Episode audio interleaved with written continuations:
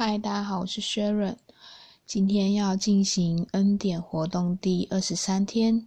然后我一样用六分钟日记魔法的那一本书的架构来做分享。第一个，我很感恩，我很感恩今天天气很好，然后自己有时间可以晒到太阳。第二个，我很感恩自己晚上能够开心的参加聚会，然后吃得饱饱的，还可以跟朋友一起聊天。第三个，我很感恩工作时事情能够如自己的预期，在代办事项中一一打勾，然后完成自己想要完成的事，我觉得还蛮棒的。第二个是我要让这一天变得很棒的方法。让自己有一分钟完全的属于自己，属于这个空间，属于单纯的存在，不特别想些什么，也不特别想要些什么，就单单的存在着。我觉得那样一分钟或一秒钟的状态是很享受在自己的。第三个正向自我肯定，我觉得有时候，呃，找些时间，比如说在打扫的时候啊，在收东西的时候，找个时间听听一些 podcast，或是听听一些音频，或听一些直播，其实是一件蛮不错的事情。就是你可以在那个过程中去吸收新知，然后去获得自己想要的资讯。比如说，像我今天去听 c a s i e 的直播，就是他有提到说，以终为始。就是你是以终点的目终点的那个实现的模样，然后来反推你现在要做些什么，让你自己可以更走在那条道路上。再来是我今天做的好事，或者是呃周遭人今天做的好事，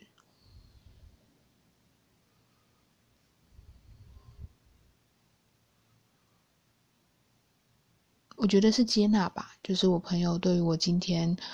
呃，的聚会有点延后到了，没有说些什么，就是很一如往常的接纳我参与。我要如何改善？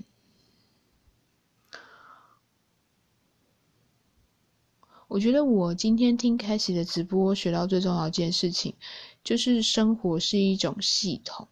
就是比如说，在生活中，你会有工作、有健康、有态度、有家庭、有各式各样的面相。但是，因为你的生活其实是一种系统，你如果过于偏重某一边，你就会造成严重的失衡，甚至让你的生活不是，尤其如果你那个生活的蓝图又不是你想要的生活，那你就会非常的痛苦。比如说，有一些人就是工作狂，就是他真的很热爱他的工作，所以他将他的工作放八到九成的时间在上面，那也无妨啊，那是他想要 enjoy 在那上面的事情。可如果当今天，呃，他的生活目标或他的生活蓝图就不是以工作这件事情为目标的时候，那这样的安排或这样的状态对他来说就是痛苦跟麻烦的。再来是我今天历经的美好事物或幸福时刻，我觉得当我看清楚我的失落或我的难过是来自于那个关系的变化的时候。我就忽然明白，有时候不一定是事情的发生，就像有时候有一些人会很难过，说，呃，可能小孩子对他大小声啊，或者是说，呃，自己跟家人的关系怎么会变到这样子？可有时候细细部去想，其实有时候是你跟对方的关系已经没有那么稳固了，或是你跟他的关系已经没有那么亲近了。所以，当对方有这样的举动出现的时候，你就会觉得很伤心、很难过。可如果反推，如果你跟对方的关系本来就还不错，就算他今天忽然对你大小声，其实你都会有余韵，或者是你是有居，就是你是会有足够的存款，或者说足够的自信，相信他这样子做是无损于你们的关系。然后再来是你当前最大的担忧是什么？想象到不是你的担忧，而是你最好朋友担忧，你会给他什么建议？我觉得我看见我自己跟呃他人关系的一个变化，然后我发现我会不自觉在担忧这件事情，可是这件事情的担忧好像也没什么。我说的没什么是指说。我忽然在想，我跟对方的关系是否变得太快了？就是或许在这样的时间，在这样的场合，在这样的状况下，不一定要进行的这么快。所以现在可能我的失落是来自于之前冲太快了，现在反而放慢脚步的时候，觉得好像不太适应。但我忽然觉得，或许关系本来就是，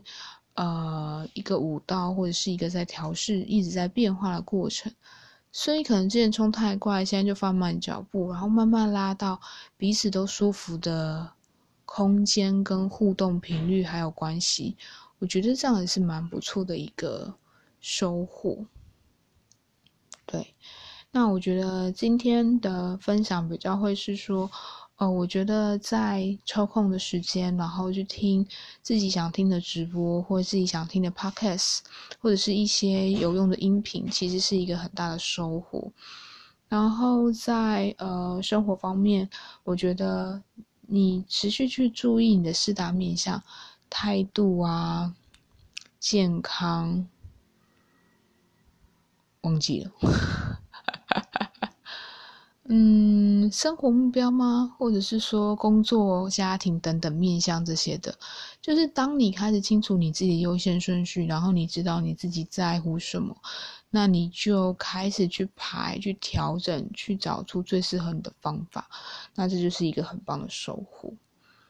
嗯，那我今天的分享大概就到这样。